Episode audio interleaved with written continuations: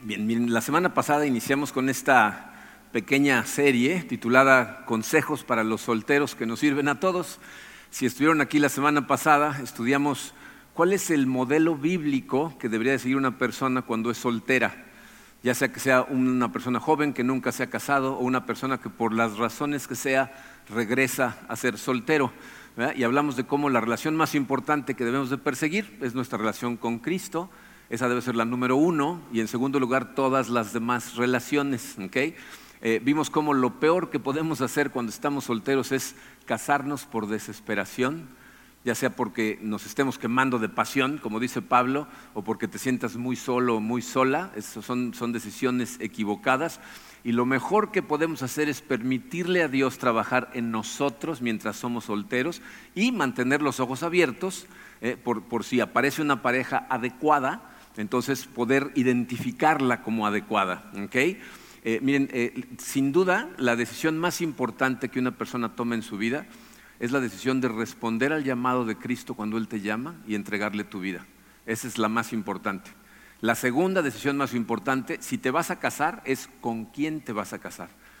Porque la promesa que haces en el momento en que te casas es una promesa que le estás haciendo no nada más a tu pareja, sino a Dios, y estás prometiendo pasar el resto de tu vida con esa persona sin importar lo que el futuro depare. Muchas veces la gente no se pone a pensar en los votos matrimoniales, en donde decimos en las buenas, en las malas, en las regulares, en las peores, en lo pase lo que pase, nos vamos a mantener juntos, ¿ok? Entonces necesitamos tomar en cuenta que, que eso es lo que estamos haciendo cuando nos vamos a casar. Ahora, el problema que tenemos es que a, a la gran mayoría de nosotros nunca nadie nos enseñó cómo escoger pareja. O en el peor de los casos, nos enseñaron y nos enseñaron mal. Nos enseñaron el modelo del mundo de cómo escoger pareja y por eso tenemos tantos problemas en el matrimonio. Tenemos montones de matrimonios que, que viven su vida de matrimonio de forma mediocre, es decir, en, en donde uno de los dos o los dos nada más están tolerando la situación, o matrimonios con vida miserable, ¿no? En su gran mayoría, no todos, hay matrimonios exitosos, pero tenemos una gran cantidad de matrimonios que están muy mal llevados y por lo tanto tenemos a niños y adolescentes en situaciones imposibles. Por eso este tema es tan importante. Yo sé que hay personas que piensan que hablar dentro de la iglesia de cómo escoger una pareja suena muy frívolo, como que no suena que estamos equipando a la gente para su vida espiritual. Pero tomen en cuenta que el matrimonio es la analogía que utiliza Dios para que el, el ser humano entienda el amor que tiene por nosotros. O sea, el, tu matrimonio debería ser un ministerio que brille con la luz de Dios al mundo. Entonces, si no sabemos cómo escoger pareja y cómo hacer estas cosas correctamente, no vamos a poder realmente utilizarlo como un ministerio. ¿Okay? Si, si, si todos siguiéramos los modelos bíblicos, no nada más para esto, para todas las cosas, pero si la gente soltera siguiera el modelo bíblico de cómo vivir su vida y escoger pareja, nos ahorraríamos un montón de dolor y mucha miseria. Por eso el día de hoy vamos a estudiar precisamente cómo escoger una pareja adecuada. ¿Okay? Vamos a darle gracias a Dios, vamos a ponernos en sus manos y vamos a estudiar este tema. Padre, eh, eh, te agradecemos, Señor, que tenemos un día más de vida, que nos permitiste amanecer el día de hoy, que nos das la oportunidad de venir a adorarte, a cantarte, a declararte nuestro amor y, y, a, y a rogarte, Señor, eh, que, que invadas al cien por ciento nuestro corazón y nos transformes. Eh, sé, Señor, que hay algo en las palabras que vamos a escuchar eh, que vienen de ti, que necesitamos todos. Eh, te pido, Señor, que nos hables a cada uno al corazón y que esas palabras eh, sean de transformación profunda para cada uno de nosotros. Nos ponemos humildemente en tus manos, Señor, y te pedimos que trabajes en nosotros eh, en el poderoso nombre de tu Hijo Jesucristo. Amén. Bien, miren, vamos a empezar por a, aclarar dos ideas equivocadas que mucha gente dentro de la iglesia tiene con respecto a su posible pareja. ¿Okay? Mucha gente cree estas cosas, pero están equivocadas. Número uno, dice, no es verdad que Dios escoge tu pareja por ti. ¿Okay? He leído libros de autores en donde dice, Dios escogió la pareja que yo... Eso no es verdad. O sea, Dios en su providencia determina el lugar en donde vas a nacer, El, el periodo de tiempo en el que vas a vivir, ¿verdad? El lugar geográfico en donde naces. Él, él determina personas que van a estar a tu alrededor, ¿verdad? Y nos da muchos lineamientos para enseñarnos cómo escoger pareja. Pero Él no la va a escoger por ti. Él es soberano sobre muchas cosas, pero tú eres responsable de qué? de las decisiones que tomas. Entonces no le eches la culpa a Dios de tus decisiones. Él sí nos da mucha guía, nos, nos explica cuál, cuál es el tipo de persona que deberíamos de buscar, que deberíamos de escoger, pero al final del día el que toma la decisión de escoger a esa pareja eres tú. Que no hagas responsable a Dios de tus decisiones, que más bien sigue sus lineamientos en tus decisiones y las cosas van a salir mejor, ¿okay? Pero el responsable eres tú, ¿okay? Número dos, y es co- prácticamente como resultado de la primera, no es verdad que hay solo una persona hecha para ti en el cielo. Esa es, es una idea muy romántica, ¿no? Mi alma gemela, ¿no? Tengo que encontrar a, a esa persona única que Dios hizo para mí. Pero eso no es cierto. Ya sé que algunos que estén aquí con su novia le dicen, no, tú sí, mi amor, y yo, ¿no? Eh, ese, ese no es el caso, ¿ok? Eh, miren, para empezar, no hay un solo lugar en la Biblia en donde diga que Dios creó una persona especial para ti, para que te casaras con ella. En ningún lugar. Y la idea no nada más es antibíblica, aparte no tiene sentido. Nada más traten de imaginarse el tiradero histórico que causaría un solo error al escoger pareja si eso fuera verdad. Imagínate, por ejemplo, que Karina y yo realmente no estábamos hechos el uno para el otro, que Dios no planeó a Karina para ser mi esposa ni a mí para ser su esposo. Eso significa que como ya nos casamos, ya le eché yo a perder la vida a la mujer con la que me debería de haber casado y ella al hombre con el que se debe haber casado. Pero no nada más a ellos, ¿no? La mujer que se debe haber casado conmigo, si se casa, ya le echó a perder la vida al hombre, que le echó a perder la vida a la mujer, que le echó a perder un efecto dominó, una reacción en cadena que atravesaría toda la historia. Y eso es un error.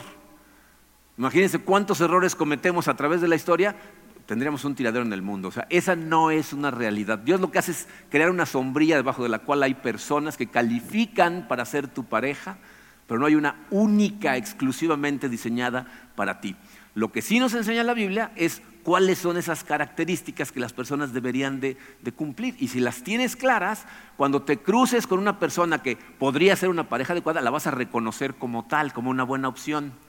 Y miren, eh, una palabra de advertencia para, para todos los jóvenes solteros que están aquí. Voy a decir cosas que a lo mejor no te van a gustar, ¿okay? Especialmente si ya tienes novio o novia y no cumple con los requisitos, no te va a gustar, ¿no? Pero, pero se van a dar cuenta, para empezar, como dos de estas características de las que vamos a hablar son totalmente bíblicas. La tercera no es un mandamiento bíblico, pero tiene mucho sentido común, y en mi experiencia trabajando por casi dos décadas con matrimonios cristianos, eh, te ayudaría muchísimo y te evitarías mucho dolor si le haces caso a estas cosas, ¿ok?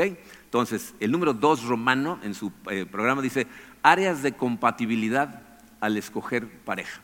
Hay tres áreas en donde deberías de ser compatible con tu posible pareja para que las cosas funcionen. La primera de ellas, y la más importante de todas, dice compatibilidad espiritual. Debe haber una compatibilidad espiritual. En esto Dios es transparentemente claro. Dice, en la segunda carta de Pablo a los Corintios, capítulo seis, versículos catorce y quince, dice Pablo: no se unan con los incrédulos en un yugo desigual. Ahí está hablando de un aparato que utilizaban para poner a dos animales a trabajar en la granja, y el yugo lo que lograba es que los animales trabajaran parejos, a la misma velocidad. Entonces, si uno se empezaba a atrasar, el otro lo llevaba hacia adelante, entonces siempre iban en la misma dirección y a la misma velocidad. Y aquí Pablo dice: no te unas con un incrédulo en un yugo desigual, en una unión en donde lo que tú crees y lo que el otro cree no, no es lo mismo, porque entonces ya no es un yugo. Dice, pues, ¿quién, ¿qué tiene en común la justicia con la injusticia? ¿O qué relación puede haber entre la luz, o sea, una persona que vive bajo la luz de Dios, y, y las tinieblas, una persona que vive en la oscuridad total? Dice, ¿y qué concordia tiene Cristo con Belial?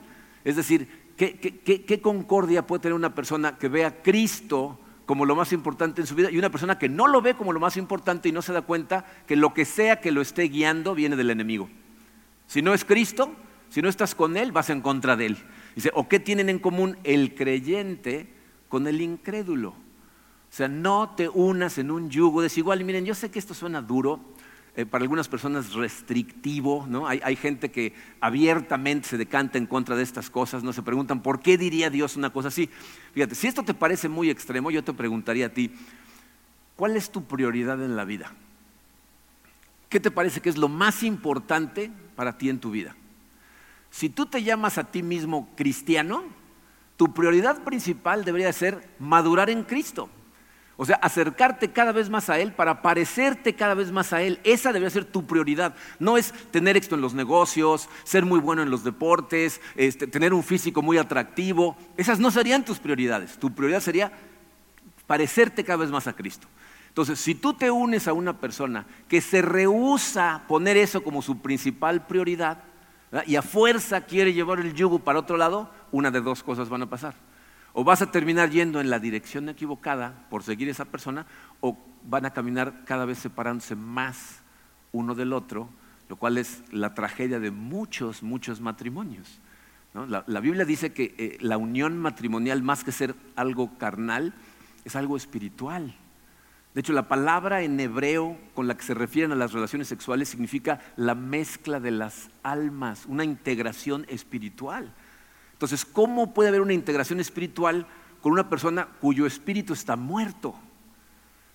Pablo nos dice que antes de tener a Cristo en nuestra vida estábamos muertos en nuestras transgresiones. No está hablando físicamente muertos, está hablando espiritualmente muertos.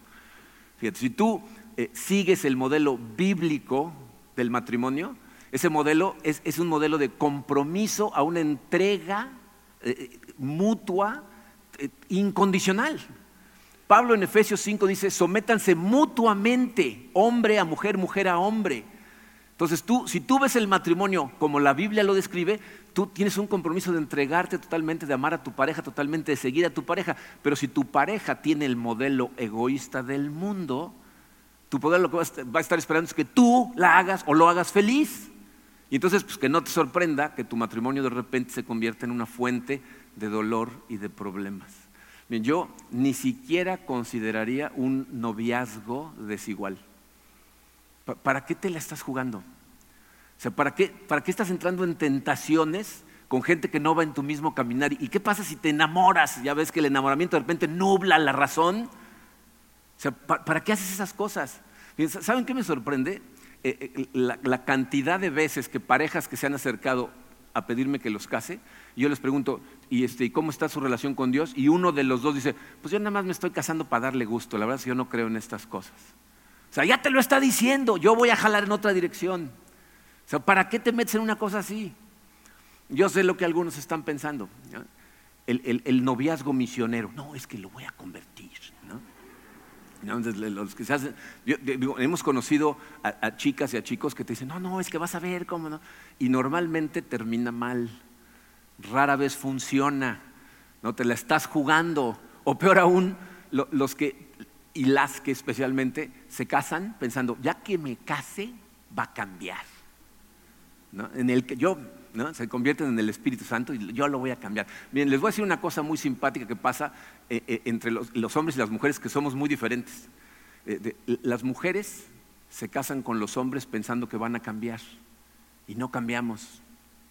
Los hombres nos casamos con las mujeres pensando que no van a cambiar y cambian, ¿no? Entonces, por eso ellas piensan que vamos a cambiar, pero no cambiamos. Entonces, no te metas en un tiradero si ya sabes a dónde vas. Ahora, si tú ya estás en una relación de noviazgo con una persona que no cree, yo, si no viera una entrega real a Cristo y una transformación de su corazón, no consideraría casarme con esa persona. Te vas a meter en un tiradero. Es lo que Pablo está tratando de decirte. Y miren, yo sé que estoy siendo muy duro. Eh, antes no era así. O sea, al principio de nuestro ministerio, eh, yo no quería herir los sentimientos de la gente. Y a veces la gente me decía: no, hombre, es que es, es tan lindo, ¿no?, ella es una excelente chica, ¿no? Y no quería yo herir los sentimientos. Pero después de ver tantos matrimonios que terminaban en un destrozo del corazón total por no estar centrados en Cristo, me he vuelto bastante más directo. Porque por tu propio bien tienes que escuchar estas cosas. Les, les voy a leer una estadística que reconozco que no es, no es la más reciente, ¿no? Esta estadística eh, es de hace más o menos como siete años, pero no han vuelto a hacer este estudio. Es una, un estudio que hizo la revista Matrimonios. Eh, descubrieron que uno de cada dos punto cinco matrimonios terminaba en divorcio. Eso es más o menos el cuarenta por ciento de los matrimonios, es decir, cuatro de cada diez matrimonios terminaban en divorcio. La estadística actual en México, la, la, la vi esta semana, dice que treinta y siete por ciento de los matrimonios terminan en divorcio. Pero esa estadística solamente toma en cuenta a gente que se casó por el civil y luego fue y se divorció por el civil. Si se casaron civilmente y, y se separaron pero no fueron a poner su divorcio, no está en la estadística. Y si simplemente se fueron a vivir juntos, unión libre, y pasaron siete, ocho años juntos y luego se separan, no está en la estadística. ¿Ok? Entonces treinta y siete por ciento me parece un porcentaje bajo, pero vamos a imaginarnos que ese sea el porcentaje. treinta y siete por ciento de los matrimonios terminan en divorcio. Fíjate, esta revista descubrió, y escuchen bien lo que voy a describir, porque hay gente que tiene una confusión entre venir a la iglesia y ser cristiano. Venir a la iglesia no te hace cristiano, como meterte en un estacionamiento no te convierte en coche, ¿okay? O sea, digo, nada más para que lo tengamos claro, ¿okay? Pero la estadística lo que dice es esto, fíjate.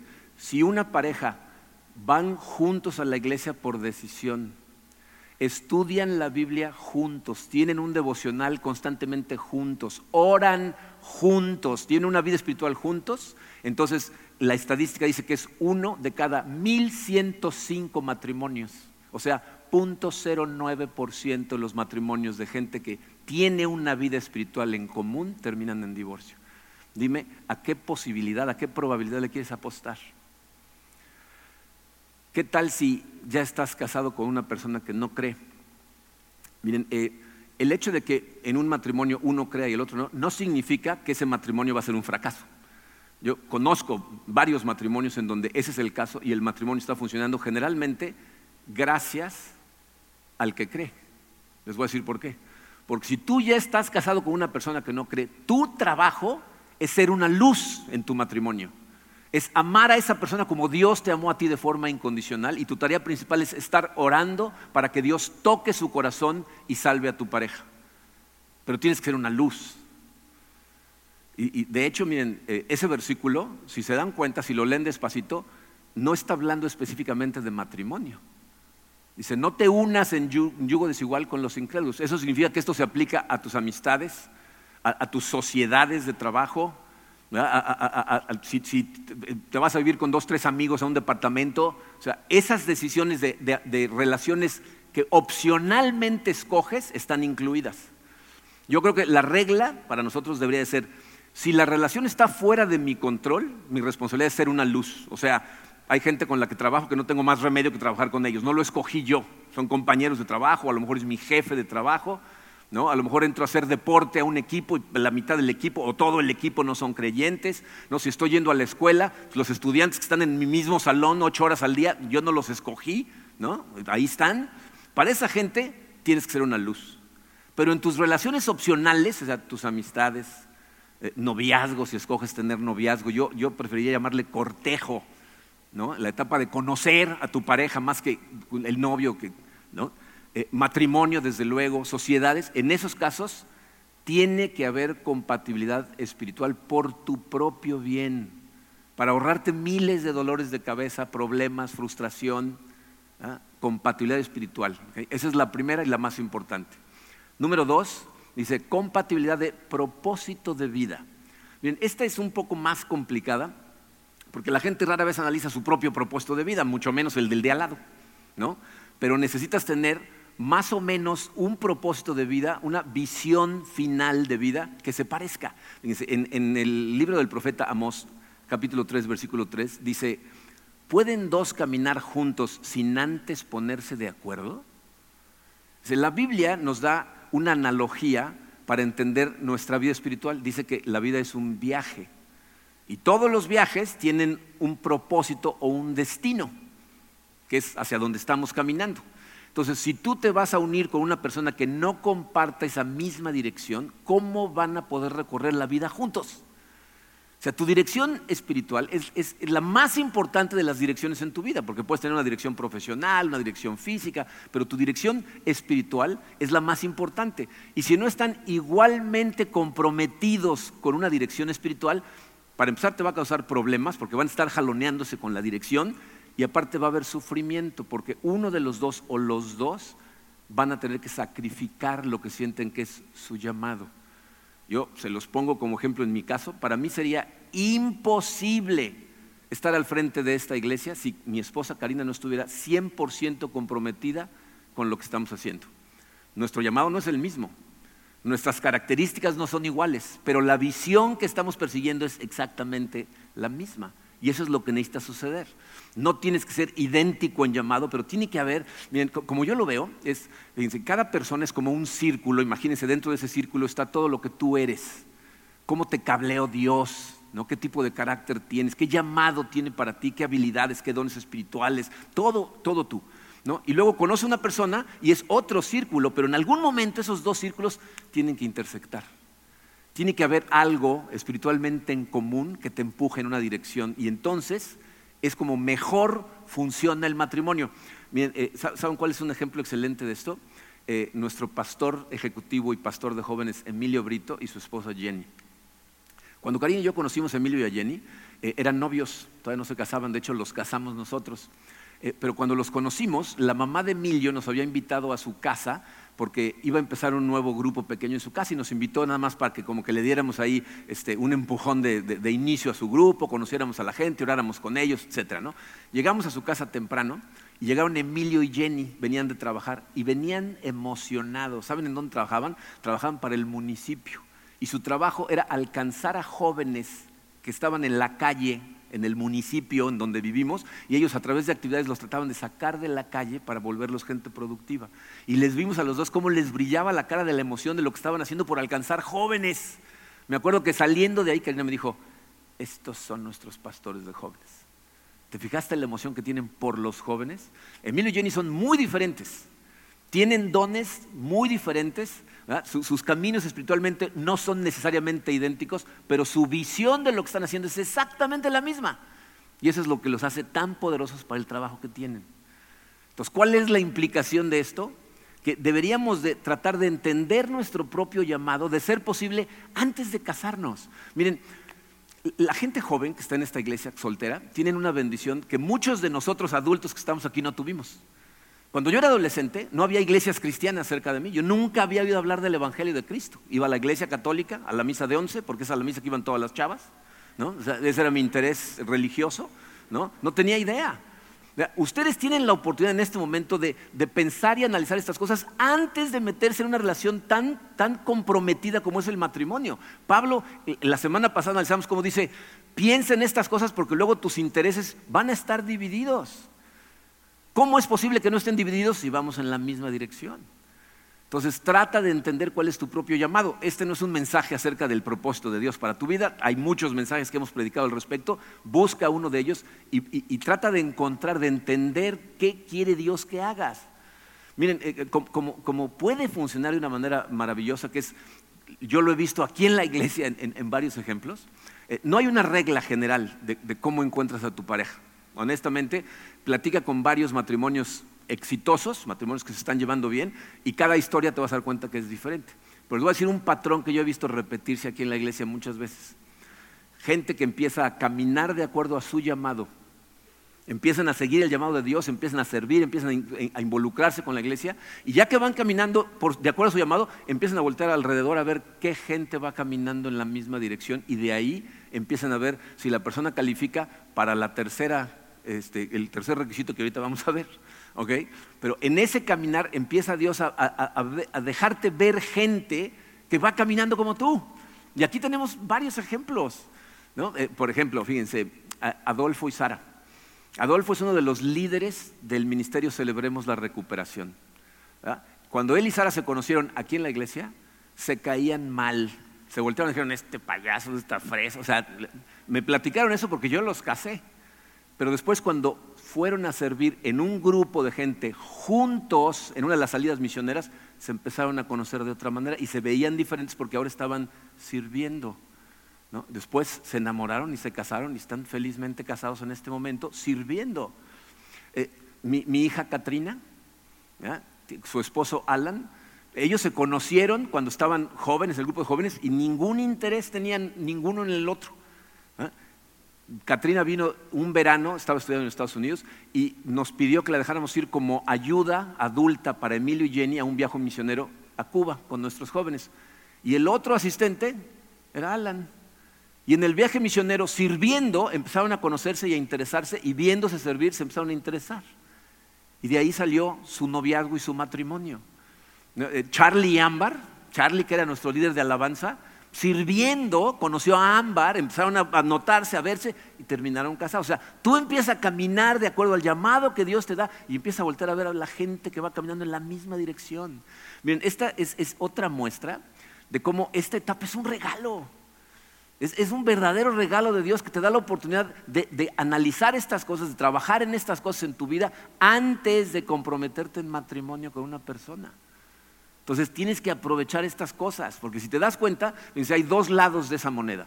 Por un lado está la gente que se casa sin analizar ninguna de estas cosas y luego su matrimonio está lleno de frustraciones, de conflictos, como dice Pablo, de intereses divididos que no te permiten ni servir correctamente al Señor ni sentirte bien contigo. Y del otro lado están dos personas que están totalmente comprometidas a su llamado, siguiendo la misma dirección, y se convierten en un equipo poderoso para servirle al Señor. Su relación es más íntima, más satisfactoria, y eso es lo que glorifica a Dios. O sea, el matrimonio cristiano debería de ser una luz para la sociedad. O sea, la gente que no conoce a Cristo, debería haber matrimonios cristianos y decir, ¿cómo le hacen? Yo quiero tener una relación con mi pareja como, como la que ustedes tienen. ¿Qué, qué, qué es eso? Explíquenme. Ese debe ser el matrimonio cristiano. Cuando el matrimonio cristiano es exactamente igual que el matrimonio del mundo, pues el mundo dice, ¿eh? ¿Qué diferencia hace ese su Dios? Si están ustedes igual agarrándose a sombrerazos todo el día. Deberíamos hacer una luz para los demás. ¿Cómo? Pues si hacemos estas cosas. Si tenemos compatibilidad espiritual, si tenemos compatibilidad de propósito, esas deberían de ser no negociables. Esta tercera que sigue, este no es un mandamiento bíblico. En ningún lugar en la Biblia dice que así debe de ser, eh, pero creo que tiene eh, mucho sentido común. Eh, número tres dice compatibilidad de personalidad. Compatibilidad de personalidad. Miren, es evidente que debe haber una atracción física, ¿no? O sea, muchos matrimonios empiezan antes de conocerse con una atracción física. No puedes basar tu matrimonio en la simple atracción física. Por eso hay tantos problemas en el mundo, porque mucha gente en eso los basa.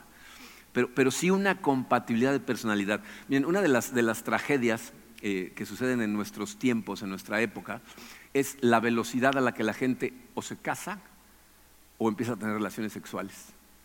O sea, es una verdadera tragedia, porque no estás pensando En, en el compromiso que haces cuando te casas con una persona. O sea, piensa en, en, en los votos, ¿no? O sea, estás prometiendo mantenerte juntos sin importar lo que pase.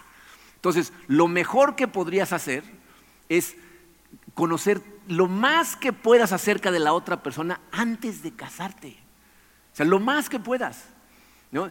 Hace años, cuando Karina y yo dábamos consejería prematrimonial, me acuerdo que empezamos a cuestionar a las parejas con varias cosas que ahorita les voy a platicar, ¿no?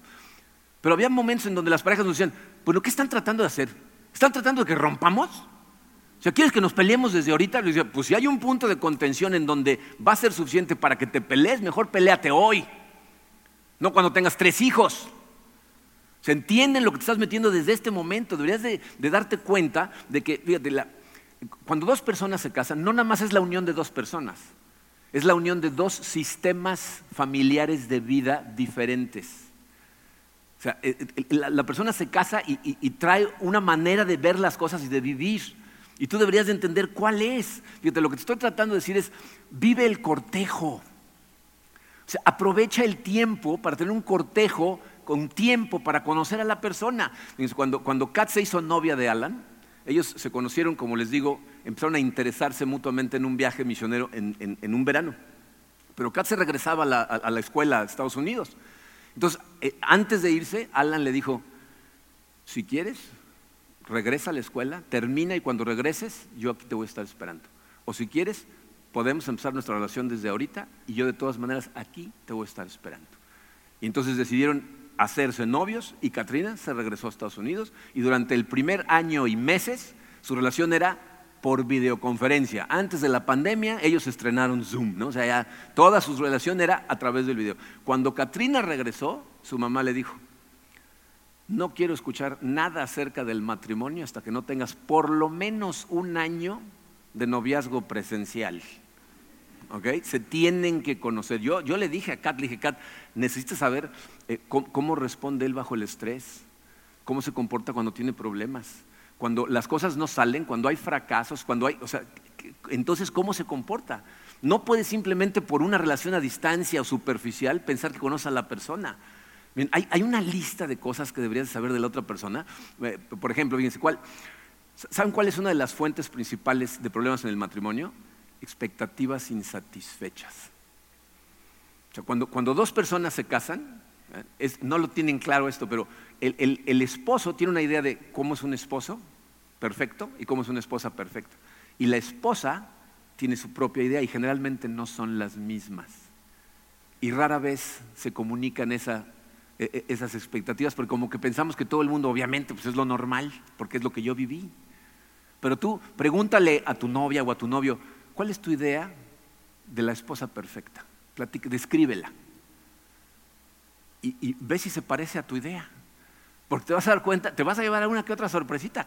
Cuando, cuando empiezas a preguntar estas cosas, miren, yo me he encontrado con parejas que tienen unos problemas serios por expectativas a veces ridículas desde nuestro punto de vista, que pero para ellos son muy importantes.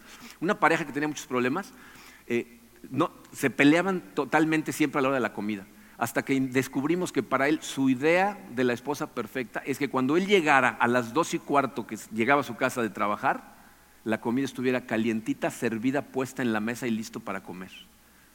Esa era su idea de perfección. Y para ella la comida no era su prioridad. Entonces tenían un montón de problemas porque eso esperaba él de ella y ella no tenía idea. Entonces pregúntale, ¿cuál es tu idea? Fíjate, ¿qué roles juega cada quien en el matrimonio? ¿Quién es el encargado de qué? ¿Quién es el responsable de qué cosas? ¿Qué te, de, de, desde tu punto de vista, ¿cuál es? Esas cosas le preguntábamos a la gente, le decíamos, ¿cómo van a manejar sus finanzas? ¿Quién va a administrar el dinero? ¿Lo van a hacer en común? ¿Van a hacer un presupuesto común? Y ahí empezaban a pelearse. Porque uno pensaba una cosa y el otro pensaba otra. ¿Cómo vamos a educar a los hijos? ¿Cuál es tu idea de una buena educación? ¿Vamos a tener hijos? Ya nos tocó una vez una pareja que después de casados, ella le dijo, ya quiero tener empezar hijos. Y él le dijo, yo no pienso tener hijos. ¿No hubiera sido buena idea preguntarle antes del matrimonio cuál era su sueño? No, porque su sueño era ser mamá, no esposa, ¿no? Entonces necesitas conocer a la persona. ¿No? ¿Quieres conocer mejor a, a, a tu a posible pareja? Relaciónate con su familia. Fíjate cómo se comportan en su casa. Porque esa dinámica familiar no va a cambiar nada más porque se case contigo. O sea, la trae adentro. Y, y estoy consciente de que ya que te casas hay transformaciones en donde creas nuevas este, de tradiciones, hay muchos cambios, pero se dan con el tiempo, no el día que te casas. Entonces necesitas aprender, entender, preguntar, ¿cuál es su nivel de ambición? Ese es otro problema que hemos visto, ¿no? Gente que se casa y uno de los dos tiene las ambiciones de hacer esto y lo otro, y el otro dice, no, yo con lo mínimo necesario estoy bien. Y tienen un montón de problemas en su matrimonio. Entonces tiene que haber una compatibilidad en cuanto a la personalidad, en cuanto a la perspectiva de la vida.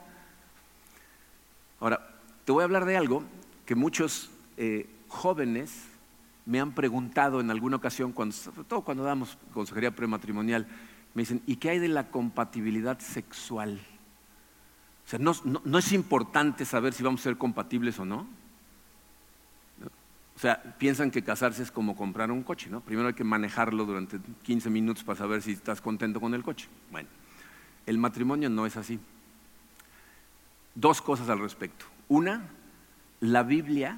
Dios nos dijo que no tuviéramos relaciones sexuales fuera del matrimonio por nuestro propio bien, porque tienes más posibilidades de crear serios problemas en tu vida que de resolver posibles problemas en tu vida.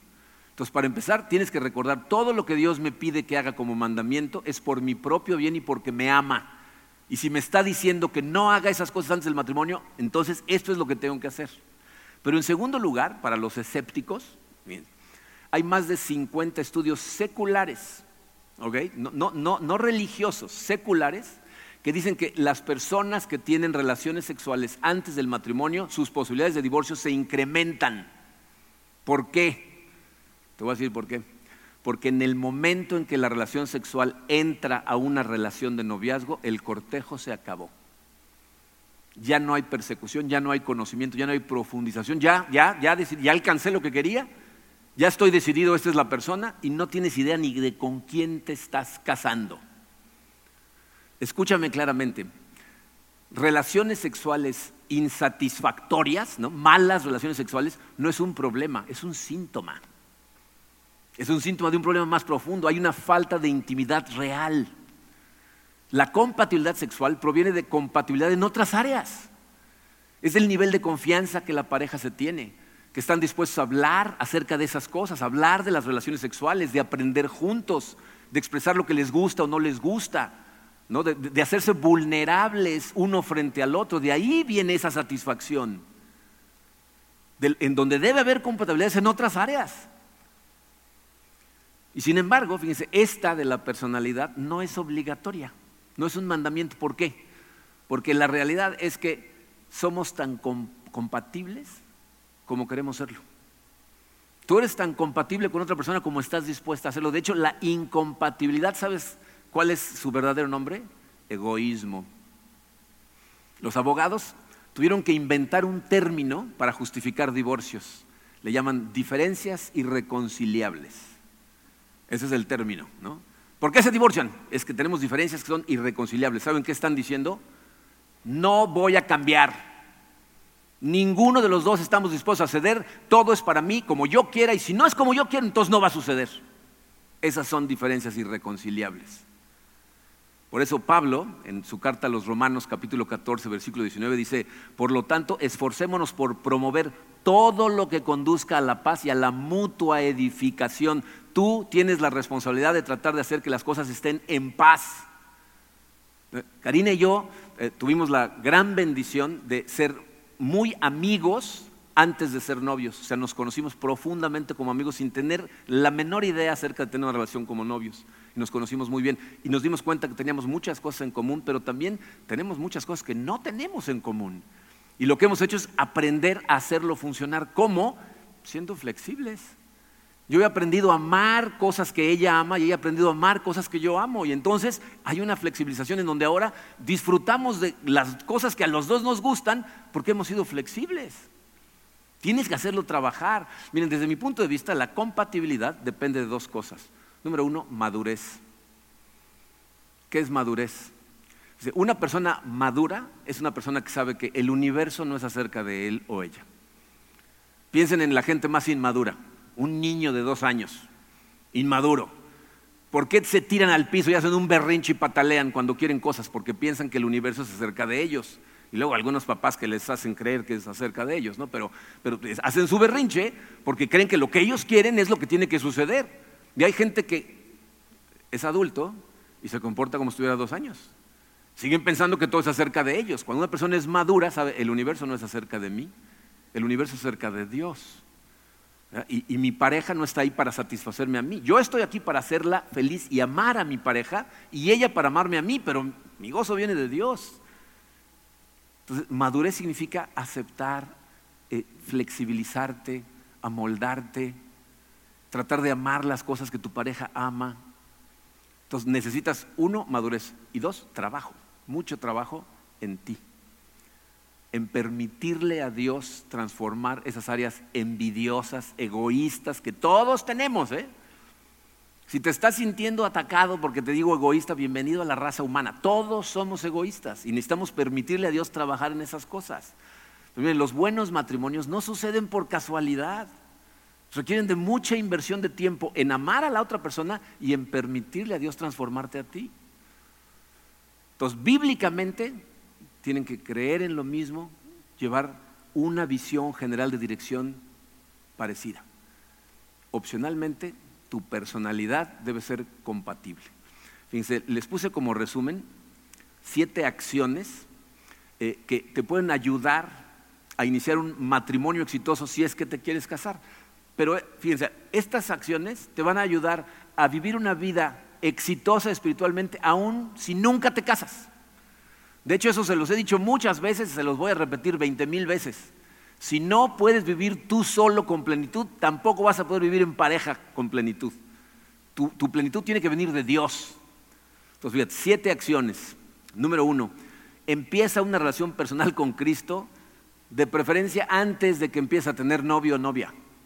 O sea, tienes que tener una relación real, personal con Cristo, que sea tu fuente de satisfacción. Tienes que entender lo que Cristo hizo por ti para poder enamorarte de Él primero. Eso es lo que te va a llenar, eso es lo que le va a dar paz a tu corazón, no un matrimonio.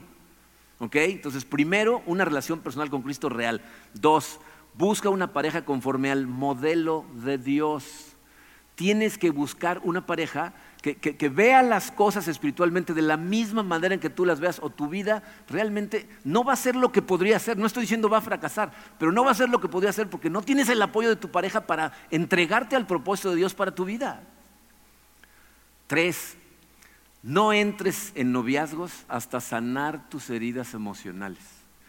Miren, eh, esto se los dije la semana pasada. La mayor parte de los problemas que suceden en el matrimonio son problemas que traemos nosotros de antes del matrimonio. Todos los seres humanos cargamos con heridas emocionales. Hay algunas que, que hicieron otras personas, causaron otras personas, otras que te hiciste tú solo, otras que andas cargando por cosas que le hiciste a otras personas. Esas heridas muchas veces no te das cuenta de que las traes hasta que te casas. Entonces salen ahí y, y explotan en la cara de la persona que ni tiene la culpa de lo que pasó. Y ni siquiera entiende por qué está pasando. Aquí en, en Comunidad de Fe tenemos un ministerio muy poderoso que se llama Celebremos la Recuperación, en donde el objetivo específico de ese ministerio es, de forma cristocéntrica, ayudarte a entender qué heridas emocionales traes en tu vida, qué vienes cargando que no te permite relacionarte bien con Dios, relacionarte bien contigo mismo y relacionarte bien con los demás. Y a través de ese proceso sanas tus heridas espirituales. Te recomiendo de todo corazón que antes de pensar en casarte, permitas que Dios sane tu corazón. Cuatro, clarifica el propósito de Dios para tu vida. Empieza a investigar. ¿Para qué te puso Dios aquí? ¿Qué tiene planeado? ¿Ah? Como ya les dije, hay series completas que hicimos a ese respecto. Estúdialas. Número cinco dice, involúcrate con solteros dentro de la familia de Dios. O sea, si tú vas a buscar a tu pareja al cocobongo, ¿eh? lo más probable es que lo que vas a encontrar ahí va a ser un tiradero. ¿Okay? O sea, no, no te engañes. O sea, busca a gente que ya cree en lo mismo que tú. Si los buscas, los vas a encontrar. Y como te digo, si caminas de acuerdo a tu llamado, los vas a empezar a ver. Pero involúcrate con la familia de Dios. Número seis, vete despacio. Conoce bien a la otra persona antes de tomar una decisión. ¿Saben cuál es el problema muchas veces? Que la gente soltera, especialmente cuando sus amigos se empiezan a casar, piensan que el tiempo es su enemigo. Se me está yendo el tiempo, me estoy quedando. Cuando eres soltero, el tiempo es tu amigo. Necesitas darle tiempo a conocer verdaderamente a la persona. Vete despacio, tómate el tiempo necesario, te vas a ahorrar muchos dolores de cabeza si realmente te tomas el tiempo necesario. He, he conocido dentro de mi familia, por lo menos a dos mujeres de nuestra familia que extendieron su noviazgo cierto, cierto tiempo, que ya estaban seguras que se iban a casar y después de cierto tiempo dijeron, estaba a punto de cometer un terrible error. Y cambiaron de dirección y están felices de haberlo hecho. Vete despacio, no hay prisa. ¿Ok? Y por último, recibe consejería prematrimonial. Permite que alguien que va adelante de ti espiritualmente y sobre todo con relación al matrimonio te confronte con cosas que pueden convertirse en un problema cuando ya estés casado. Y cuando ya estás casado, tu responsabilidad es quedarte, ¿eh? Pablo dice que cada uno se quede en la situación en donde Dios lo encontró. O sea, tú a lo mejor te casaste sin, sin ser consciente de estas cosas y hoy ya te convertiste y tu pareja no. Tu, tu responsabilidad, de acuerdo a lo que dice Pablo, es ahí te tienes que quedar. Y ahora tiene, tu, tu ministerio es ser herramienta, ser luz para tu pareja. ¿Ok? Pero si no estás casado, recibe consejería prematrimonial. Miren, yo no sé lo que Dios tenga para ti en el futuro. Eh, estoy convencido de una cosa: Dios no va a forzar su voluntad en tu vida. Tú eres el responsable de escoger correctamente a tu pareja, a tus amigos, etcétera, ¿no? Me, me, la verdad es que me causa eh, cierta simpatía, ¿no? Cuando me ha dicho alguna vez alguna mujer, es que todos los hombres son iguales, ¿no? Yo le digo, no, no, todos los hombres que has escogido son iguales. No todos los hombres son iguales. Yo conozco a muchos excelentes hombres de Dios que llevan su matrimonio como Dios manda. Tu filtro está equivocado. Porque si tú crees que todos los hombres son iguales, has estado escogiendo mal, cambia el filtro. Busca en otro lado, ¿no? Atiende a lo que dice la Biblia. La responsabilidad de escoger correctamente en tu vida, tus relaciones en general, pero tu matrimonio en particular, es absolutamente tuya. Pero los lineamientos ya nos los dio Dios. Si los sigues, las posibilidades de éxito real en tu matrimonio son altísimas. Si no la sigues, hace ratito estaba platicando con dos de nuestros jóvenes eh, en, la, en la entrada que escucharon el, el, el servicio, en, eh, en el primer servicio. Y me decían, ¿y tú cuando te casaste eh, ya, ya estaban en Cristo? Y le dije, no. Le digo, no, Karina y yo nos casamos eh, y empezamos a seguir a Cristo casi al mismo tiempo. Le digo, pero fíjate, tengo cinco amigos que son eh, los mejores amigos que he tenido en mi vida. Y los seis nos casamos al mismo tiempo. Y los cinco ya están divorciados. Y la única diferencia es que Dios me llamó. Y lo empecé a seguir. Y lo empezamos a seguir juntos. Y por su gracia estamos aquí. La diferencia entre todos ellos y nuestro matrimonio es que le entregamos nuestra vida verdaderamente a Cristo. Mis amigos, no. Jóvenes, solteros, adultos, solteros, tú estás a tiempo para escoger correctamente. No dejen que estas cosas pasen a la ligera, porque su vida está en juego. Su caminar espiritual está en juego. Vamos a orar. Padre, eh, gracias, Señor, por tu amor. Gracias por tu palabra. Eh, verdaderamente te damos gracias, Señor, Eh, como lo hacemos siempre, Padre, pero hay veces que lo decimos y, y, y no lo pensamos a conciencia. Gracias por habernos llamado. Gracias por haber revivido nuestro espíritu y, y habernos puesto a caminar bajo tu luz. Sé, Señor, que caminar al cien por ciento de tu mano y vivir para ti es muy difícil hacerlo solo, muy difícil hacerlo en una pareja desigual. Eh, yo te pido, Señor, por todas las personas que estamos aquí en este momento. Te pido por la gente joven, soltera, que nunca se ha casado, que, que se den el tiempo realmente, Padre, para, para conocer a la gente a su alrededor, ¿no? Para que, que pongan un estándar, que creen realmente un estándar, que, que las personas tengan que calificar para siquiera considerar las posibles parejas, y que tú les des sabiduría y aparte gracias, Señor, para poner a la gente correcta a su alrededor para que ellos puedan escoger a una buena pareja. Para los matrimonios que están aquí, Padre, te pido que nos ayudes a todos, Señor, a entregarnos todavía más a ti, a, a llevar nuestro matrimonio de forma correcta, como tú nos enseñas, para que seamos una luz para todos estos jóvenes que están aquí, para que ellos se den cuenta que el, el matrimonio feliz, lleno de gozo, es posible, sí existe, que aunque son contados tristemente hoy en nuestro mundo, ahí están, y que podemos ser un ejemplo para, para la gente a nuestro alrededor. Y por los adultos solteros, Señor, yo te pido que de acuerdo a tu plan, Señor, llene sus corazones. Si tu plan es que permanezcan solteros, entonces llénalos de ti. Y si en algún momento en tu gracia les permites volver a tener una relación, ayúdales a tomar estas cosas eh, con seriedad, Señor, con la seriedad que tu palabra les da. Nos ponemos todos en tus manos, Padre. Te damos gracias por, por tu palabra, por tu amor, por tu guía. Uh, y, y simplemente te decimos, Señor, que confiamos en ti, sabemos que tú estás en control, guíanos tu Padre. En el poderoso nombre de tu Hijo Jesucristo te lo pedimos. Amén. Muy bien, pues ya está mi esposa Karina de regreso, ya se siente mejor, gracias a Dios, y nos va a acompañar para darnos algunos avisos. Buenas tardes. Está prendiendo, nada más que no lo traes puesto el micrófono, está difícil ah, que bueno, funcione. Sí, sí. Ok. Buenas tardes a todos. Sí, ¿la ¿No? ¿No va a funcionar? Sí, sí. Ya funciona. Ok. Bueno, buenas tardes a todos. Nos da mucho gusto que pueden pasar el día de hoy con nosotros. Tenemos varios anuncios. Este, primera, estamos muy contentos y felices de anunciar que tenemos fecha para el regreso de los de área de niños de primaria y bebés.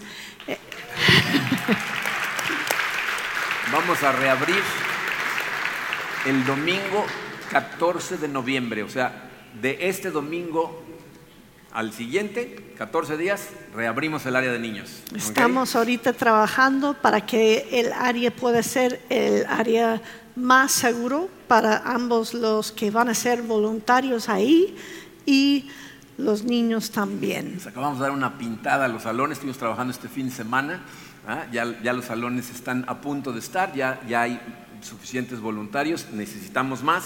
Acuérdense, les pedimos por favor, los voluntarios para el área de niños, sus dos vacunas, es importante para nosotros. ¿Ah? Y hay, miren cómo... Sí, hay dos requisitos para ser voluntarios en el área de niños. Una es que esencial tienen las dos vacunas. Este, y segundo, tiene que haber tomado la clase que es clase uno, Introducción a la Comunidad de Fe. Eh, eso es importante para nosotros, para que sabemos que todos es, que están ahí enseñando y ayudando, estamos caminando en la misma. Tienen las mismas doctrinas básicas. Y miren, varias personas ahora que anunciamos que necesitamos voluntarios, eh, nos escribieron o nos hablaron diciendo, es que yo no he tomado la clase de introducción a la comunidad, ¿cuándo la vuelven a dar? Normalmente la damos cada tres meses y acabamos de dar una en septiembre, pero no les dijimos, y tómenla si quieren servir. Entonces, debido a eso, vamos a dar otra la semana que entra. El domingo de la semana que entra, al terminar los servicios, vamos a dar clase de introducción a la comunidad de fe. Si quieres participar, si quieres servir o tomar la clase, que es en donde puedes hacer preguntas acerca de nuestra iglesia, por favor, en la parte de abajo en el lobby, apúntense. Hay una lista para la gente, den su nombre, etcétera. Necesitamos saber cuánta gente viene para tener sus textos preparados y, y un sandwichito para que no estén muriendo de hambre. ¿Okay? Así es. Y segundo, muy importante, eh, la construcción de salón para prepa. Este, cuando empezamos de tener jóvenes todavía, vimos inmediatamente que el salón de jóvenes no era suficiente para tener prepa y secundaria ahí juntos, con seguridad de distancias y todo. Entonces, ya saben, empezamos con la construcción del salón de prepa. Este, muchos de ustedes están ayudando en eso. Eh, si quieren ayudar, la información está aquí, cómo diezmar las, las y cómo hacer donar. La donación para la construcción de ese salón. Eh, faltan unos detalles, pero la semana que entra, el sábado es el concierto, para celebrar, porque este domingo que entra ya inauguramos, abrimos este salón. Ya área para prepa aquí arriba y secundaria abajo. Pero el sábado tienen su concierto, eh, secundaria y preparatoria, sábado a las siete de la noche. Ellos van a inaugurar su salón con un concierto, van a tener su, su, su noche de adoración. Entonces invitamos a todos los jóvenes que estén en edad de secundaria o preparatoria, este sábado a las siete, y el domingo estrenan su salón ya con su servicio. Y el domingo que entra lo que vamos a hacer es, a la hora de la salida, a los que gusten les vamos a permitir salir por la puerta que conecta ese salón para que lo conozcan, para que lo vean, ¿okay? Entonces vamos a salir por ese lado la semana que entra. Este último, ya estamos al fin de año. Ya se acabó el año otra vez. Este... Difícil de creer, pero sí. Y como todos los años, si eres nuevo aquí con nosotros en Comunidad de Fe, todos los años, en el mes de noviembre, puedes nominar familias que están en necesidad, que a lo mejor con, por razones económicas no pueden proveer por su familia una cena para la noche de Navidad, regalos por sus hijo, hijos. Entonces, lo que todo hacemos, noviembre. Miren, consta de dos cosas. El, el mes de noviembre, entre todos, nominamos familias. Si tú conoces una familia que crees que va a pasarla difícil en Navidad y te gustaría que le donáramos una cena para la familia y regalos para los niños menores de doce años. De doce, de doce para abajo. abajo. Entonces, este... nomínalos. La semana que entra les vamos a entregar a cada uno en su programa un formato en el que pueden llenar la información de una familia a la que quieran nominar.